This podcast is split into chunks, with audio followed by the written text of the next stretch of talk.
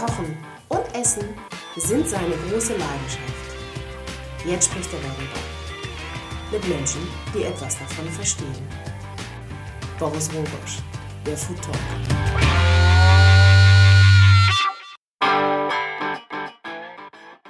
Herzlich willkommen zu einer neuen Ausgabe des Food Talkers. Mein Name ist Boris Rogosch und in diesem Podcast erfahrt ihr mehr über die Leidenschaft fürs Kochen und für gutes Essen.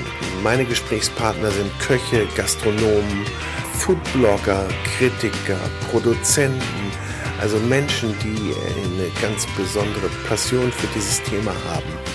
Heute ist im Gespräch bei mir Thomas Pinson.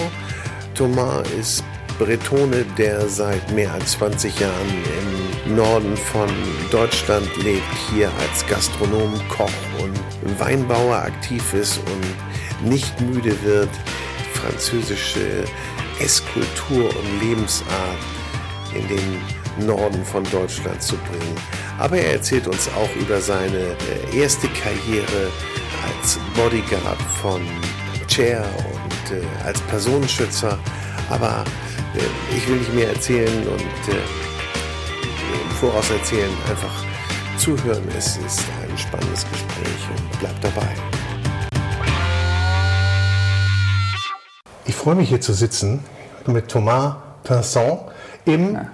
Thalia Theater, genau. deiner neuen Wirkungsstätte. Ja, seit äh, sechs Wochen haben wir jetzt äh, das Restaurant, also fünf Wochen das Restaurant aufgemacht und äh, ich freue mich auch. Das Restaurant, das Café des Artistes, ist das äh, Restaurant im Thalia Theater und dann habt ihr aber auch die äh, Bars und, und die Teestube, in der wir jetzt sitzen. Genau, wir betreuen die Gastronomie äh, im Thalia Theater äh, von der Kantine, wo die Mitarbeiter des Hauses, die Schauspieler und die Techniker äh, frühstücken und Mittagessen und abends auch und äh, die drei Bars im Thalia Theater äh, für den Empfang und die Pause, wo die Zuschauer da immer hingehen und äh, essen und trinken. Und jetzt gerade neu das Restaurant, den wir fertig, äh, fast fertig umgebaut haben. Du bist ja kein Unbekannter in Hamburg. Du hast ja quasi schon zwei Jahrzehnte französisches Flair und Lebensart hier kultiviert und den, den spröden Hamburgern näher gebracht. 18 Jahre lang mit äh, meinen Partnern zusammen haben wir ich glaube, relativ erfolgreich äh, ein Stück französische Gastronomie äh, nach Hamburg äh, gebracht oder in Norddeutschland, sagen wir mal so. Ich glaube, wir waren quasi die ersten, in 2000 war das, die so das Brasserie-Konzept äh, wir hier in Norddeutschland aufgemacht haben, damals. Wenn, wenn du sagst Brasserie, äh, jetzt hier Café des Artistes ist auch eine Brasserie und es ist ein bisschen das Pariser Konzept, das heißt von Café, Brasserie, was man so sich so vermischt. Also Brasserie ist ursprünglich hat mit Brauerei zu tun. Das ist das, äh, weil früher in Frankreich die Brauern immer die Gastronomie in Paris äh, betrieben haben, deswegen hieß das Brasserie. Ähm, aber das, ist, das Konzept ist, dass äh, das Café Brasserie macht morgens um, um ganz früh auf mit Kaffee und Frühstück und Croissant am Tresen und dann geht es in den Mittagessen und dann nachmittags mit Kuchen und Kaffee und abends äh, mit einer Abendkarte. Das ist so ein bisschen, was man so in Paris, was man unter Brasserie, Kaffee findet, ob das die Les Café de Flore oder, oder, oder Lip, oder, äh, also dieses Konzept haben. Und das ist so ein bisschen so die Richtung, die wir äh, gemacht haben. Französische Lebensart in Hamburg ist aber eigentlich nicht so verbreitet, oder? Also es war damals, äh, in, noch in 2000 oder Ende der 90er Jahren, immer so, dass man, wenn man gesagt hat, man das war französisch essen, zum Franzosen gegangen, musste immer die dicke Kreditkarte mitnehmen oder ganz viel Geld und man hatte ganz wenig auf dem Teller. Und ich habe immer gesagt, das ist nicht Frankreich und das ist nicht, wo die, wenn die Deutschen nach Frankreich fahren oder im Urlaub sind, da gibt es ja ganz, ganz viele, die, die essen anders. Die gehen nicht irgendwie in den Sterneläden und so. Und ich habe gedacht, das ist nicht Frankreich. Wir müssen ein bisschen anbieten hier in Deutschland, was wir auch in Frankreich auch anbieten. Das ist von Steak Fried und Tartare und morgens mit Croissant. Das heißt, wir haben eine Bandbreite von sieben bis 77, sagen wir mal, äh, in Frankreich. Ja. Das heißt, für Kinder gibt es auch was für äh, Ältere, für die Sekretärin, für den äh, Notar, der Mittagessen kommt oder für das große Geschäftsessen. Flasche Wein für 500 Euro gibt es auch. Also es ist die für die Band, große Bandbreite. Nun weißt du natürlich auch, wie es geht, weil du bist geborener Franzose. Deinem Namen kann man es ein wenig entnehmen. Ich bin Breton. Oh. Aus Saint-Malo. Alles klar. Aber gehört zu Frankreich. Ist schon in Ordnung. Entschuldigung. Aber ähm, okay, zu einem französischen Teil gehörend. Da bist du früh in, in, in Berührung gekommen mit, mit Gastronomie oder? Ja, ich bin quasi äh, wie Obelix in der Suppe gefallen ist, bin ich irgendwie damit auch reingefallen, weil mein Vater ähm, hat eine Kochschule äh, geleitet in Frankreich, in Le Mans. Und äh, da bin ich aufgewachsen auch und äh, zum Teil. Und deswegen war ich immer in Berührung mit äh, Essen, mit Trinken, mit äh, Feiern, mit äh, und so weiter. Und, äh, du bist quasi in der Kochschule, äh, Kochschule groß geworden. Hast du auch Koch gelernt? Bist du da ja, ja, ausgebildeter ja, Koch? Ja, ja, genau. Ich habe auch meine, meine Prüfung, mein Diplom als äh, französischer gelernter Koch. Das, ja. das heißt, du weißt, wie es geht und dir kann man da nichts vormachen. Aber wie, ich weiß zwar nicht alles, aber ein bisschen weiß ich, ja.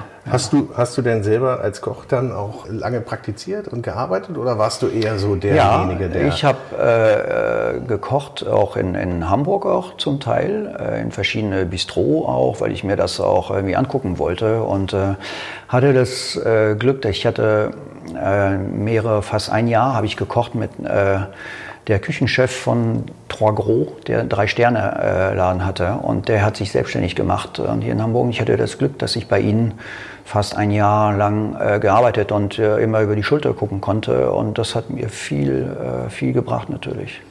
Aber nun muss man ja als Bretone erstmal nach Deutschland kommen. Ja.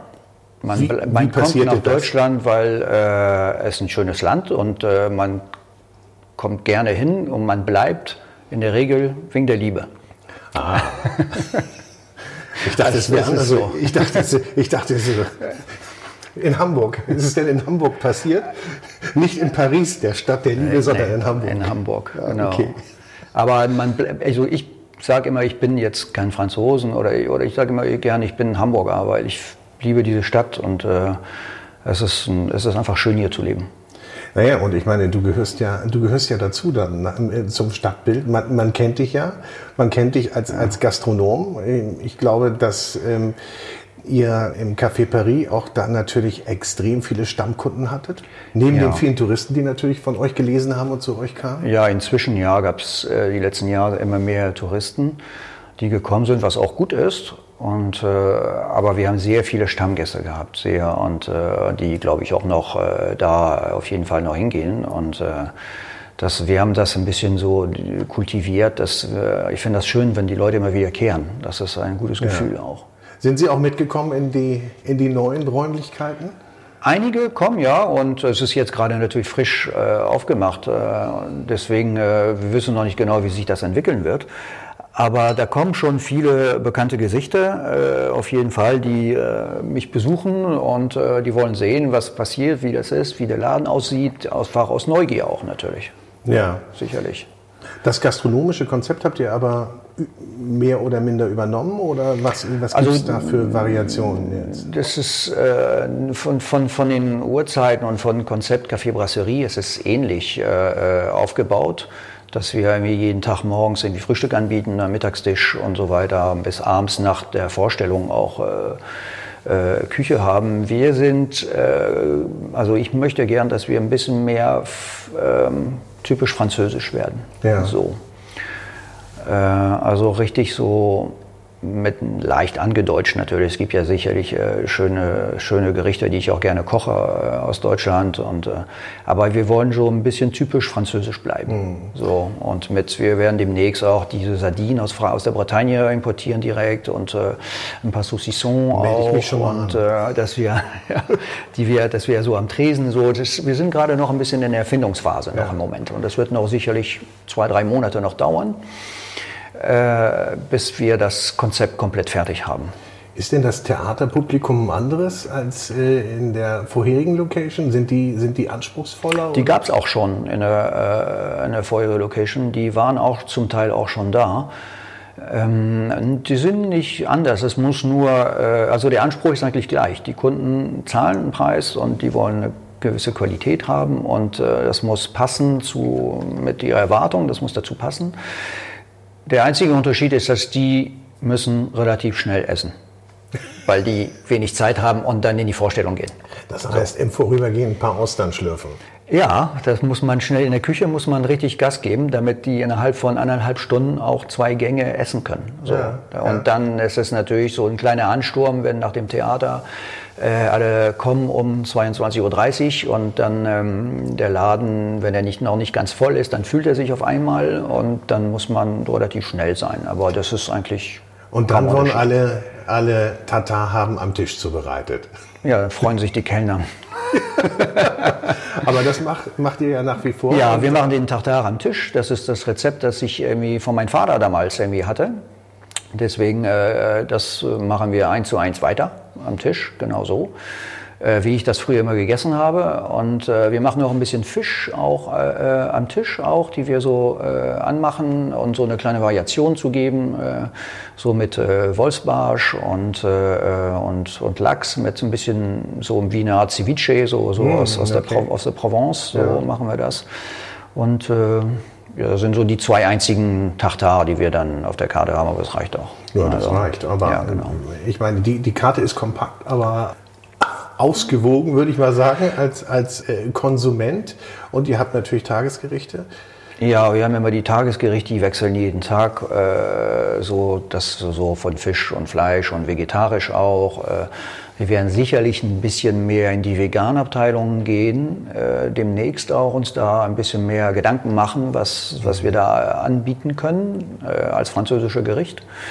Weil ich finde es oft, dass vegan ist immer für mich leider immer zu viel Gewürze und äh, zu, oder zu hauchasiatisch angemacht und ich glaube, man kann noch ganz andere Sachen anbieten. Ja, man, man, man, versucht immer irgendwas zu imitieren oder irgendwas zu overtoppen, ja. damit es dann auch auf jeden Fall, auch du könntest einen Und ich, ich finde zum Beispiel eine Artischocke, wenn die gut ist, eine schöne bretonische Artischocke, die isst man so einfach wie mit ein bisschen Öl und das war's. Oliven, schönes Olivenöl und ein bisschen Zitrone drauf und mehr braucht man nicht. Und das sind so Sachen, man muss nicht irgendwie alles äh, äh, tot, äh, totwürzen. Wann ist, wann ist Artischockenzeit? Bis jetzt, jetzt zum Beispiel. Ja? Okay. Ja, jetzt können wir loslegen. Okay. Ich, ich, ich werde dich drauf festnageln. Ich werde schauen. Aber du sagst gerade vegane Küche. Ähm, ähm, ich äh, habe ähm, ja natürlich herausgefunden, dass du mal ein Kochbuch herausgegeben hast mit Kollegen. Ähm, ja. Innere Werte oder innere Werte. Genau, innere ja. Werte. Ja, innere da geht es um Innereien. Das ist ja so ein bisschen das Gegenteil. Ja, aber ich finde, man muss irgendwie für jeden äh, äh, auch was anbieten können und äh, nicht jeder ist ein großer Innerei-Fan. Ich finde es toll. Ich liebe es. Ich liebe Schweinefüße. Ich liebe äh, Kalbskopf oder Kalbshirn. Das habe ich immer bei meiner Großmutter immer gegessen früher. Da gab es immer jeden Mittwochmittag irgendwie Kalbshirn vorweg. Ist immer zum Schlachter gegangen, mit, mit ist extra braune Butter dazu gemacht und äh, oder Blutwurst habe ich auch früher in meiner Kindheit auch äh, gegessen. Also ich mag Innereien gerne essen. Ich finde mal, es, an den Tier kann man eigentlich fast alles essen. Ja. Also. Na gut, das ist ja nicht nur, äh, ist ein neuer Trend wieder, aber es, man hat es eigentlich immer äh, in der gehobenen Gastronomie sowieso praktiziert, nicht? Dass man alles ja, benutzt hat. alles, alles benutzt. Ja. Aber was sagst du denn einem, der, der sagt, nee, Innereien, das geht nicht, kann ich nicht essen, aber keine Ahnung davon hat, wie es denn schmeckt und wie es denn sein könnte. Alleine von dem, vom Begriff her schon ähm, Ressentiments hat. Ich habe schon öfters Leuten Innereien gegeben, oder dass die wussten, dass es Innereien sind. So. Äh, manchmal der eine oder der andere hat gesagt, hm, gewöhnungsbedürftig, aber der andere hat gesagt, ja, ist interessant. So, und äh, das hat immer ganz oft in der Reihe auch mit Konsistenz. Also ob das wo Kalbsbries oder Kalbshirn, das ist noch eine relative weiche Konsistenz, mhm. das ist auch nicht jedermanns Sache. Aber wenn man äh, Pansen auch nimmt oder Kutteln, Kalbskutteln zum Beispiel, ist auch nicht immer für, für jeden, weil das Aussehen da eine Rolle spielt. Aber wenn man zum Beispiel Kalbsherz, eine dünne Scheibe Kalbsherz irgendwie kurz brät, das ist total lecker und das kriegt keiner mit, dass es irgendwie so Innereien ist. Also, Aber ich glaube, man muss es den Leuten dann auch näher bringen. Nicht? Das geht ja. nicht, dass du einfach das an der Tafel stehen hast und sagst, ja. Kalbsherz, dann wird es Wir haben gefüllte Schweinefüße gemacht und wenn das keiner weiß, dass es Schweinefüße sind, das ist total lecker. Ja. Das wird in Scheiben geschnitten, das wird gefüllt, das wird pochiert und in Scheiben geschnitten und das ist total lecker und das kriegt keiner mit. Und das bringt ihr dann auf, in eurer Karte aber auch ab und zu mal unter? Wir werden damit langsam anfangen. Langsam anfangen. Wir haben schon mit Blutwurst irgendwie angefangen und hatten auch schon eine gute Resonanz. Und, ähm, und jetzt langsam werden wir ein festes Gericht, denke ich mal, ab September haben, der äh, zu den Innereien gehört. Ob das eine Andouillette oder was anderes, das ist, ja. muss man halt sehen. Also, also ich ja. merke schon, höre schon, ihr seid da äh, experimentierfreudig und testet aus, was gehen wird. Ja. Aber das ist ja auch, glaube ich, das Spannende dabei, oder? Ja, ja, klar. Und äh, man muss gucken, wie die Gäste darauf reagieren. Das ist das Wichtigste. Also, wenn die sagen, ja, und das wollen wir, da sind wir bereit zu und äh, dann äh, sollte man loslegen. Die französische Küche ist so vielfältig. Mhm. Also da hat man so ein riesen Spektrum an Sachen, die man anbieten könnte. Ja. Ist, ist man denn auch oder fühlst du dich denn auch als, als Botschafter für, für gute Küche, dass du den Leuten das näher bringst und, und guten Wein und sagst, ähm, ich habe hier so einen so so einen Auftrag auch? Ähm?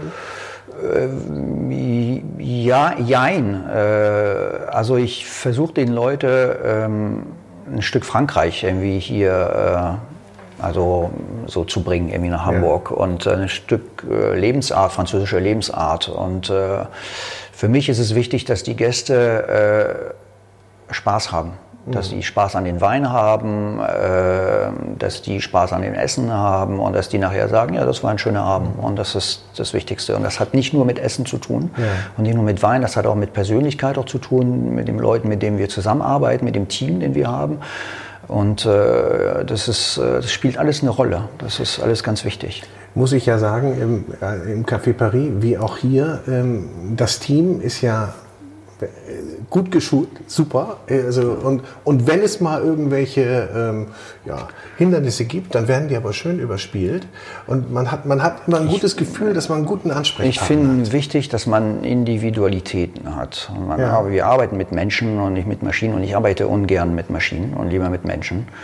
Und ähm, das ist wichtig, dass die, das, das, Personal, ob das in der Küche oder, oder im Service, immer äh, was Besonderes bringt und dass die Spaß an der Arbeit haben. Und wenn das äh, da ist, hat man schon über 50 Prozent erreicht. Mhm. Ich habe das vorhin Geist. mitbekommen. Du hast äh, mit einer Kollegin Französisch gesprochen. Äh, habt ihr mehrere äh, äh, Franzosen? Ja, das ist, äh, ist aber nicht mit Absicht.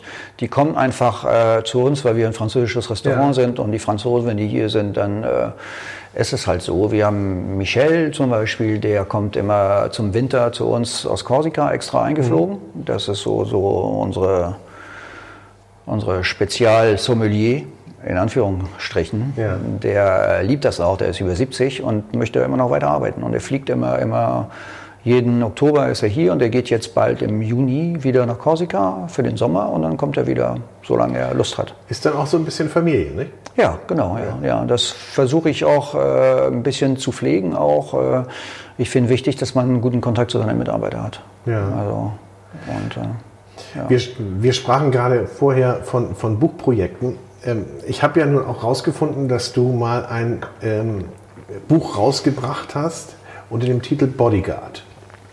Ja, das ist etwas her, ja. Kann, das hat wahrscheinlich jetzt nichts mit deiner gastronomischen Karriere zu tun. Oder muss man das äh, irgendwie? Nee, das ist also ein, das, das habe ich im Buch. Äh, es ist so ein Leitfaden über, über Bodyguard, Personenschutz und ähm, das ist eigentlich der ursprüngliche Beruf, den ich irgendwie äh, jahrelang, als ich noch äh, jung war und durchtrainiert, äh, ausgeübt habe. Da ich äh, in Frankreich aus einer also eine Zeit lang meine Spezialeinheit war und äh, durfte mit den Gründer der Antiterroreinheit in Frankreich äh, äh, zwei Jahre lang äh, arbeiten, direkt an seiner Seite und so weiter, hat sich das ergeben. So. Das ist eine, natürlich ein ganz anderes Metier. Ja, genau. Und das habe ich inzwischen aufgegeben. Auch, auch wenn es im Restaurant gefährlich werden kann und ja. in der Küche auch insbesondere. Aber äh, ich glaube, du hast jetzt einen ruhigeren Job, kann das sein?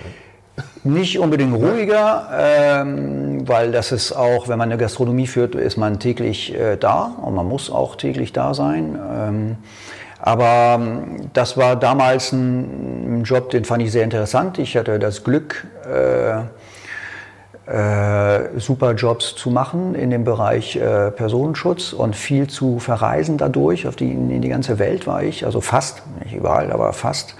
Und das war äh, sehr interessant. Das war sehr ähm, nicht ungefährlich, zum Teil nicht. Äh, aber es war eine schöne Erfahrung.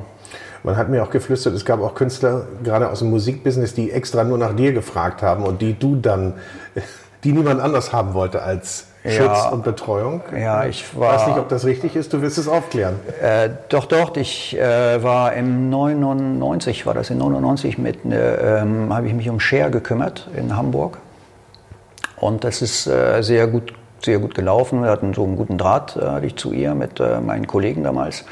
Und wir sind nach München mit ihr zusammengeflogen und äh, haben so, so, drei, vier Tage zusammen verbracht. Und, ähm, und dann hat sie einen Zwischenfall in Paris gehabt, einen Tag später. Und dann hat sie mich direkt angerufen und gefragt, okay, so sieht's aus. Und jetzt, wenn du Lust hast, kannst du jetzt für die nächsten Zeiten irgendwie dann, äh, sobald ich mein Haus verlasse, dann äh, und das habe ich zwei Jahre lang gemacht. Also, und dann war ich mit ihr in ganz Europa, in Amerika, überall und so, so weiter. So und, entstehen, äh, entstehen Vertrauensverhältnisse, nicht? Ja, ja, und das war eine schöne Zeit. Also, und das hat ja viel mit Vertrauen zu tun. Ja, auch, ja, ja. Wer, wer ist um mich rum, wer beschützt ja, ja. mich. Und ich meine, du hast sicherlich auch davon etwas in deine jetzige Welt übertragen, weil ich meine, mit Menschenkenntnis. Ja, genau, muss das auch, muss man haben. Also, muss man auf jeden Fall es haben. geht nicht nur um Physiognomie, äh, was in, diesem Job natürlich wichtig ist, aber das hat viel mit Menschenkenntnisse und äh, Situation erkennen die eventuell, äh, wie die sich diese Situation entwickelt oder entwickeln kann. Und dann muss man reagieren. Und wir hatten damals mit, äh, mit Share auch ich glaube, zwei, drei Situationen, wo wir da äh, agieren mussten. War, als wir in Amerika waren. Und äh, das war, ja, aber es hat Spaß gebracht. Ja, ja, ja. ja.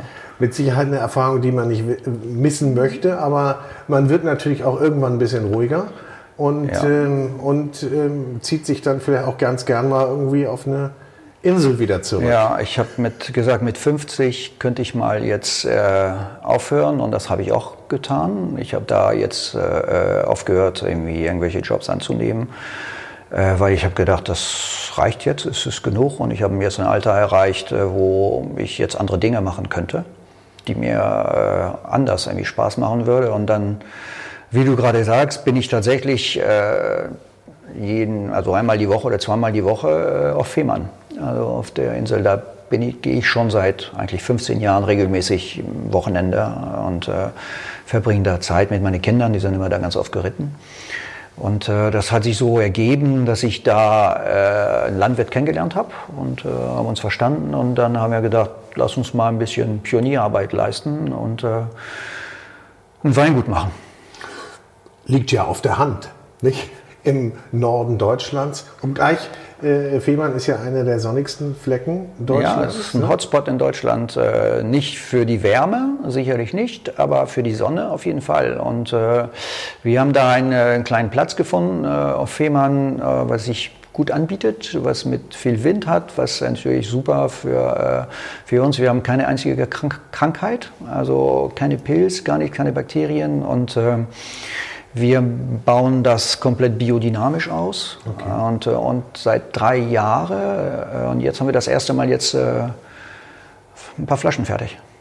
So. Den probieren wir gleich noch. Ja, auf ja? jeden Fall. Das der, geht.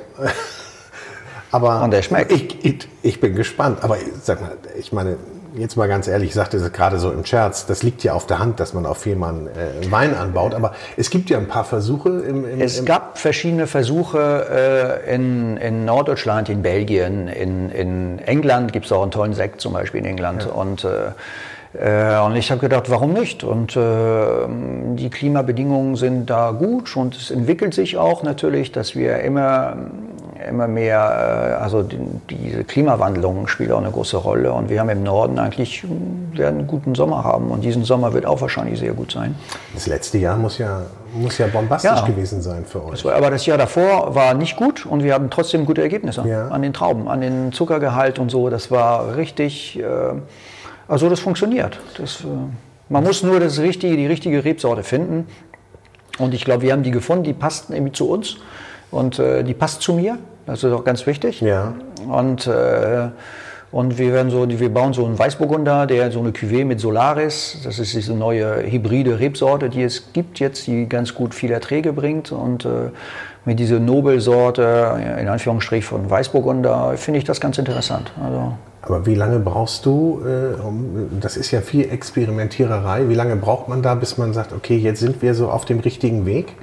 Also ich habe viel mit vielen Winzerkollegen gesprochen, weil ich mich immer für Wein schon seit lange äh, interessiere und sammle Wein schon seit über 20 Jahren.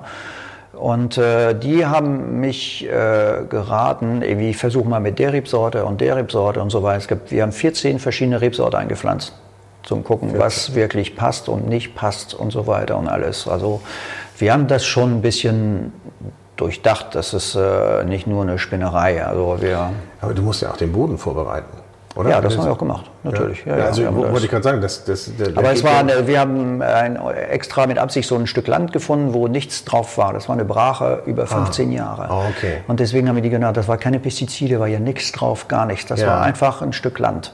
Und wir haben gesagt, da und die Ausrichtung ist gut, da machen wir das. Und, äh, und es läuft und es bringt Spaß. Das bringt sehr viel Spaß, äh, mit der Natur im Einklang zu sein. Und äh, wir haben da das erste Jahr haben mir die Rehe die erste Blüte weggefressen, die zweite Blüte weggefressen. Ich bin da hingegangen, ich dachte, mein Gott, ich habe gedacht, was ist denn hier los? Man möchte am liebsten am Zaun sitzen. Ja, und inzwischen sind die da um die Ecke. Ich habe eine Fasanfamilie, die äh, da regelmäßig ist und äh, alles wunderbar. Das ist echt mm, toll.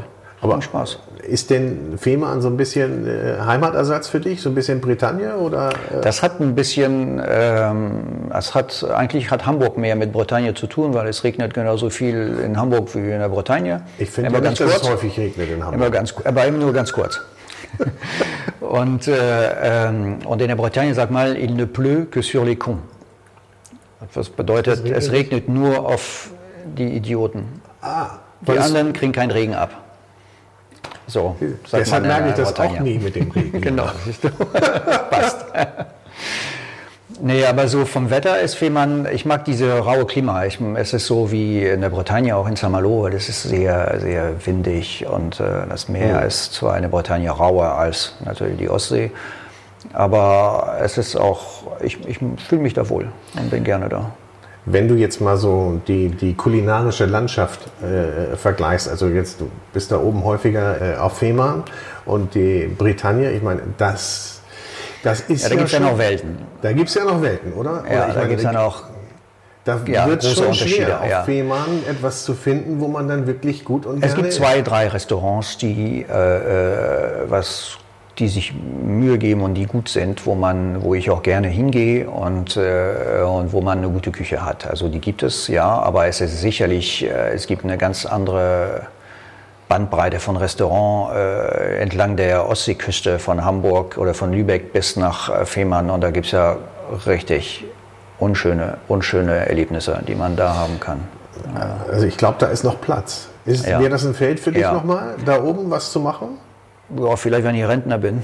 Aber dauert noch. Eine, Strand, eine Strandbude. oder so, genau, ja. Ja, oder, oder ich mache so und so eine, auf dem Weinfeld baue ich irgendwie, ich weiß nicht, so eine kleine, eine kleine Stube zum Probieren und koche da immer am Wochenende oder so zum Beispiel. Wine-Tasting. Wine-Tasting und mach mal ein ganzes Entrecote am Stück auf dem Grill oder sowas, so was Also hier meldet sich schon mal ein Gast an. Wir fangen dieses Jahr an mit Grillfeiern. Ja? Auf dem Weinfeld. Das müssen wir jetzt zwei, dreimal machen. Okay, wird das irgendwo kommuniziert, sodass wir das auch unseren Ja, Hörern wir werden es weitergeben können? äh, wir werden's kommunizieren. Es, ist, es hat nur eine Bedingung. Die Leute müssen alle eine Flasche Rosé mitbringen. Das lässt sich Das ja machen. pro Person. Ne? Ja, Eine pro Person. Genau. Also ihr macht kein Rosé. Gib mir mal, Nee, wir eine, machen gib, kein Rosé noch. gib mir mal eine Rosé-Empfehlung. Welchen würdest du denn jetzt, ähm, welchen würdest du mitbringen? Also es ist unterschiedlich. Äh, Es gibt zwei Rosé. Entweder trinkt man ein Rosé ähm, so zum Leichttrinken, so was Leichtes, so der ein bisschen die Pamplemoussennoten hat, der eine leichte eine leichte Rosé-Farbe hat oder man den, so den Rosé zum, zum, zum Essen. So. Und ähm, Das ist ein Unterschied, der ein bisschen so weiniger ist. Und äh, man kann auch ein Champagner-Rosé auch zum Essen äh, trinken. Aber wenn man jetzt Richtung Sommer geht und so ein bisschen grillen wird, dann ich mag gerne die Rosé aus der Provence, die trinke mhm. ich sehr gerne. Und äh, von meinem Freund François, äh, der macht einen, einen, sehr leckeren Provence-Rosé, ganz einfach. Und äh, ähm, der trinkst du eine Flasche und dann machst du gleich die nächste auf. Und ich finde, es ist immer ein gutes Zeichen, wenn man Trink, Trinkfluss, sage ich mal. Ja, den bietet so. ihr auch im Restaurant Genau, an? ja, den habe ich als Flasche äh, da auch. Und, äh, und wir haben letztes, wir saßen da ähm, mittags und dann um 11 Uhr, um 12 Uhr haben wir angefangen, ein Glas Rosé zu trinken und wir haben um 20 Uhr aufgehört. Das ist ein gutes Zeichen. Ja. Und alle waren begeistert. Insofern. Und wurden begeistert. Ist, ja, und das ist, äh, ich finde es immer so, merkt man, dass ein Wein auch gut ist. Wenn du ein Glas trinkst und du möchtest gerne ein zweites Glas davon trinken. Und wenn du nach ein Glas satt bist, es ist, äh, finde ich, immer nicht unbedingt der richtige Wein dann. Ja. Es ist aber vielleicht der richtige Wein, aber nicht für diesen Moment. Man darf es nicht vergessen. Es gibt Wein, es muss passen zu der Gelegenheit, zu der Begleitung auch natürlich auch. Das ist, äh, ja. das ist ähm, ja, vielfältig. So, dein, dein oder euer Wein heißt Sund. Genau. Glaube ich, der, der, der Fem, Femeraner. Femeraner ja. sagt man ja. Ja, genau, ja. Ähm, der wird, wird, der, wird der denn schon angeboten dieses Jahr? Wir werden den zum äh, Probieren anbieten jetzt äh, ab Mitte Mai oder Anfang Juni, äh, weil ich noch ganz wenig Flaschen habe. Also wir haben ja 150 Flaschen erstmal äh, nur abgefüllt und äh, der Rest äh, wird destilliert, was ich nicht abgefüllt habe. Und ähm, werden nächstes Jahr, denke ich mal, um die 300, 500 vielleicht machen, wenn alles gut geht. Mhm. Und dann so langsam steigen, dass wir sagen, in fünf Jahren vielleicht auf 10.000 10 Flaschen kommen. Da brauchst du aber Fläche auch. Nee, Nein? mit zwei die, Hektar. Wir haben zwei Hektar. Die ist da? Ja, die okay. ist vorhanden. Eventuell vergrößern wir das auch. Das wissen wir noch nicht. Das überlegen wir gerade, ob wir das noch irgendwie, wir haben die Möglichkeit, eventuell noch zwei Hektar dazuzunehmen. Aber es wird immer natürlich immer mehr Arbeit. So. Und ich finde, Arbeit muss Spaß bringen. Ja. Und wenn Arbeit keinen Spaß bringt, äh, wird es irgendwie mit Einschränkungen verbunden und dann irgendwann leidet die Qualität. Ja, du machst dich auch zum Sklaven genau. dann irgendwann. Nicht? Ja. Und, aber du bist. Also Weinsklave finde ich auch nicht so schlecht. Also. Finde ich nicht so schlecht. Du sagst ja, du bist ja jetzt schon zwei, dreimal äh, die Woche oben und äh, begutachtest ähm, deine ja, Pflanzen. Also, ja, ja, also einmal die Woche auf jeden Fall. Jetzt ja. fängt es an, äh, wo ab Juni dann zweimal die Woche ja. muss ich da auf jeden Fall da sein. Und man muss natürlich die Wetterbedingungen irgendwie gucken, dass es auch passt, dass man auch da äh, die richtige äh, Tees und Präparate da irgendwie aufträgt auf die Pflanze und so weiter. Ja, weil wir arbeiten halt mit dem, also nach dem Mondkalender natürlich. Und dann, ja, das spielt auch alles eine Rolle. Ja, das heißt also Mondkalender, Bio. Biodynamisch. Biodynamisch. Ist das auch ein Thema für euch im Restaurant, was die Produkte angeht? Ist, ist das eigentlich sowas, was, was auch Konsumenten nachfragen Also Bio, ja. Es ja. ist auch, wir arbeiten im Bio, also die Eier bei uns sind alle Bio, auch wenn das nicht auf die Karte steht, aber das ist äh, alles Bio. Ich finde, man, ich finde, man muss dies, ich bin ein Bio-Fan auf jeden Fall, auch für Weine auch, finde ich das ganz wichtig. Äh, es gibt zwar Bio, äh, Weine, die nicht Bio sind, die auch schmecken, keine Frage, ja. aber ich finde, man muss keinen Gift irgendwie seinen Körper antun, wenn man nicht muss. Und, äh, und wenn Bio schmeckt, dann ist es super. Ja. Ja, also ich glaube auch, man, man, man darf das auch nicht erst dann machen, wenn, wenn dann irgendwann der Verbraucher sagt, ich will das jetzt, sondern das ist auch ja. die Überzeugung, oder? Ja, ist es auch. Und für mich ist es natürlich Biodynamie. Biodynamie ist äh, ein bisschen so Hexerei. So, da rede ich nicht so gern mit den Leuten darüber, weil die denken, Alter, ich habe einen Hackenschuss. Und das ist so, äh, deswegen vermeide ich oft das Thema, wenn ich nicht weiß, mit wem ich zu tun habe. Also du aber, hast den Mondkalender erwähnt, ja, ich habe genau. hab genickt.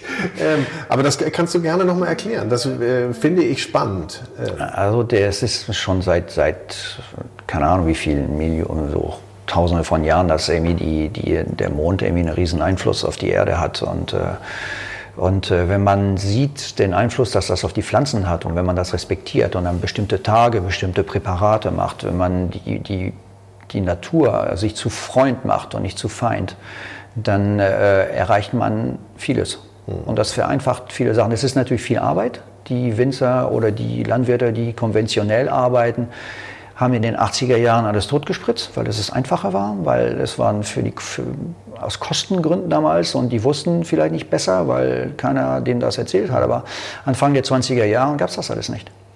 Und ich habe Wein getrunken, ich habe Wein in meinem Keller von 1929, von 1918 getrunken, von 45 getrunken. Großartige Weine, ganz tolle Weine. Und damals gab es ja keine Pestizide. Nee. Aber und super. Also es geht alles. Es geht alles. Man muss sich nur äh, die Mühe geben, es zu tun. Und das ist, das ist alles. Ja.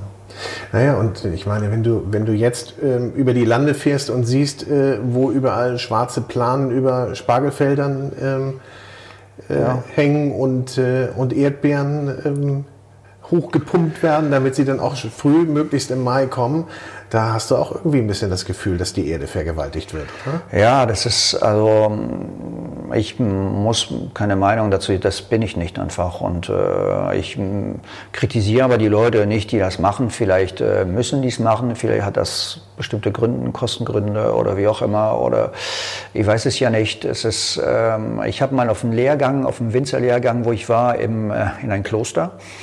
Ähm, und da waren wir mit äh, 30 Winzer aus Deutschland. Wir waren da zusammen und das war ein biodynamischen Seminar, den wir da ähm, hatten. Und da hat ein Winzer gesagt, ich habe 20 Hektar und ich fange gar nicht an, mich irgendwie da mit irgendwelchen Präparate, sonst äh, ich werde ja nie fertig. Ja klar, der ist allein da. Da muss er jemand einstellen. Muss seinen Betrieb jemand einstellen und sagen, okay, aber dafür hast du eine gute Qualität und kannst die Flasche wieder teurer verkaufen. Da gibt es ja Möglichkeiten. Man muss sich nur damit auseinandersetzen. Oder das ist alles. Nun gibt es immer den, den äh, äh, berühmten Vergleich, dass man sagt, in Deutschland gibt man wenig, we sehr viel weniger Geld von seinem Einkommen für, für, gutes Essen aus. Das ist in Frankreich, in Italien anders.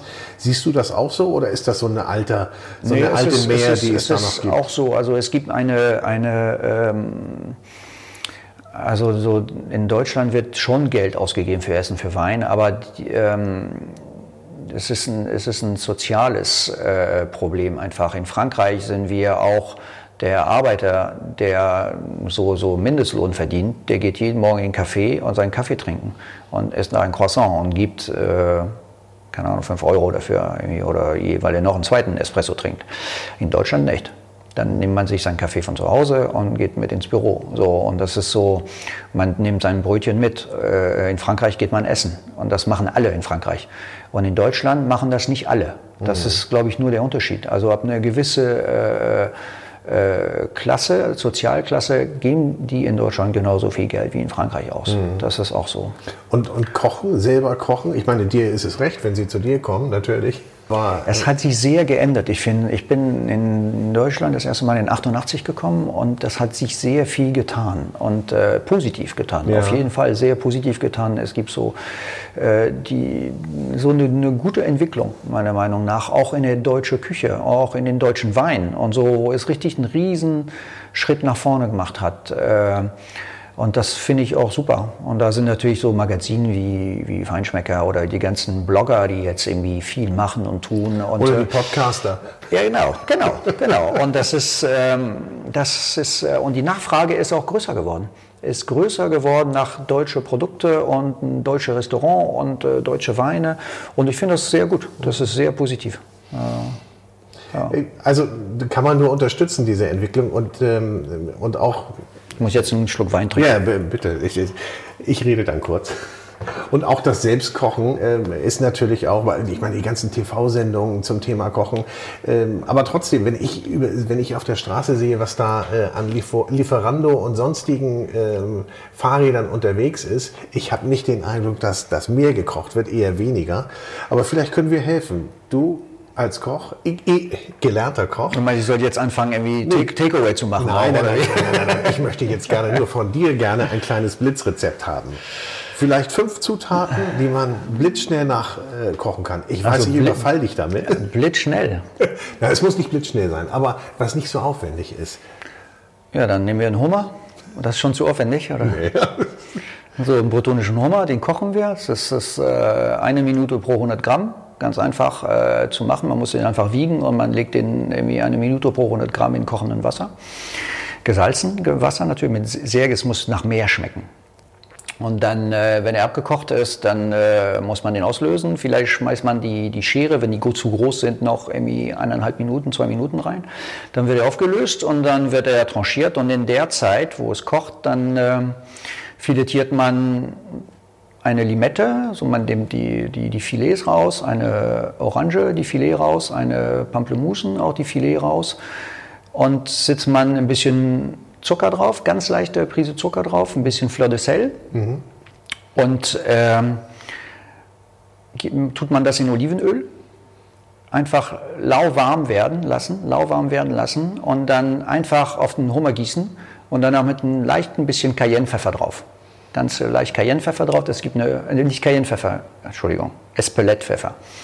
Dieser Espelette-Pfeffer kommt aus der Region Südfrankreich, aus Bayonne. Und dann einfach ein bisschen darüber streuen, es hat eine bestimmte Würze und fertig, essen. Kleinen Salatbouquet dazu. Ja, das klingt gut. Klingt das ist einfach. Und die einfachen Zutaten äh, machen die besten Rezepten. Wo kriege ich den Hummer her? Wo In der Bretagne. Ja. Wie, wie, lange dauert das, bis der vom, vom Fang bei mir landet? Wie lange dauert es also bei euch? Bei mir, wenn ich den bestelle, ich bestelle den am Mittwochabend, ist er Freitagmorgen hier. Und ich, wenn ich ihn bestelle? Dann musst du Freitag, Samstag äh, zu mir zu essen kommen. Zum Beispiel. Das, dann machen wir das so. Aber der ist nicht auf der Karte. Den haben wir ganz oft. Ja? Hummer. Wir lassen immer so zwei, drei Stück kommen in große, wo für mhm. zwei Personen oder drei Personen, also ab ein Kilo aufwärts. Wir haben schon mal Hummer von einem so richtigen Tier von 3,5 Kilo gehabt. Das ist echt so ein schönes Tier. Der ist dann sehr Das ist ein sehr richtig schönes Tier, ja, ja, aber echt toll.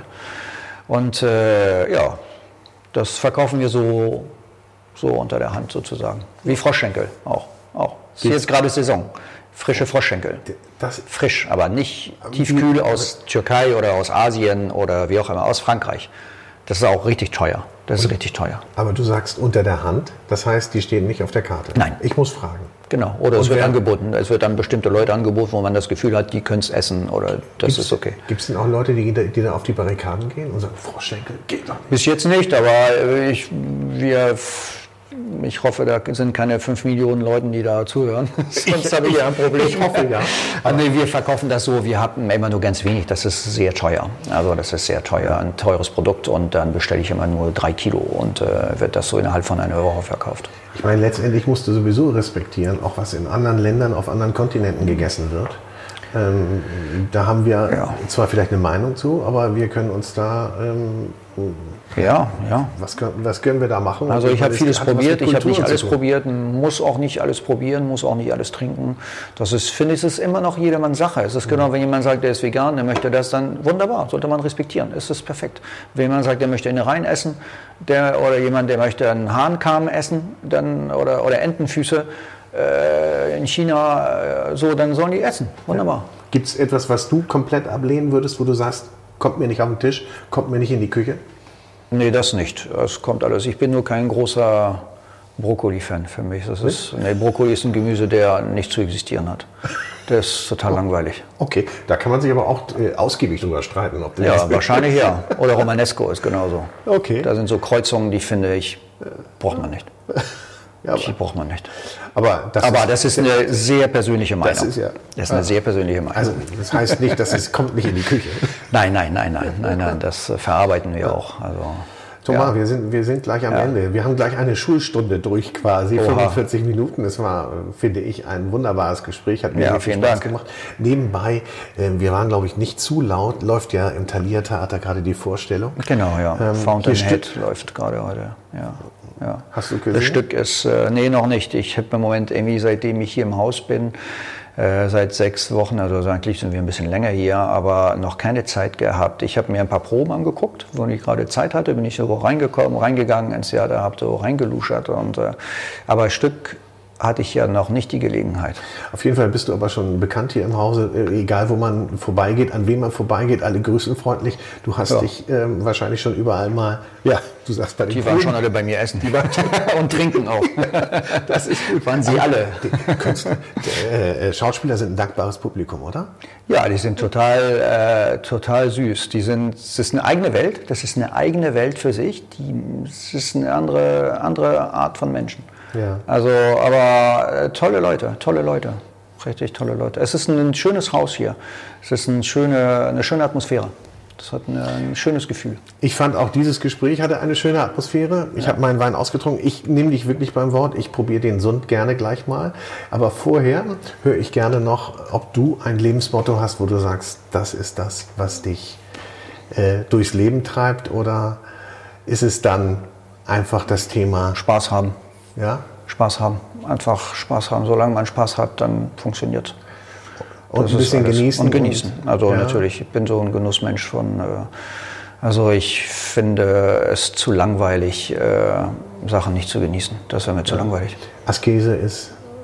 also das ist auch allgemein fürs ganze Leben. Also ob das äh, äh, Autofahren oder Beziehungen oder Essen und Trinken, das muss alles, alles Spaß bringen.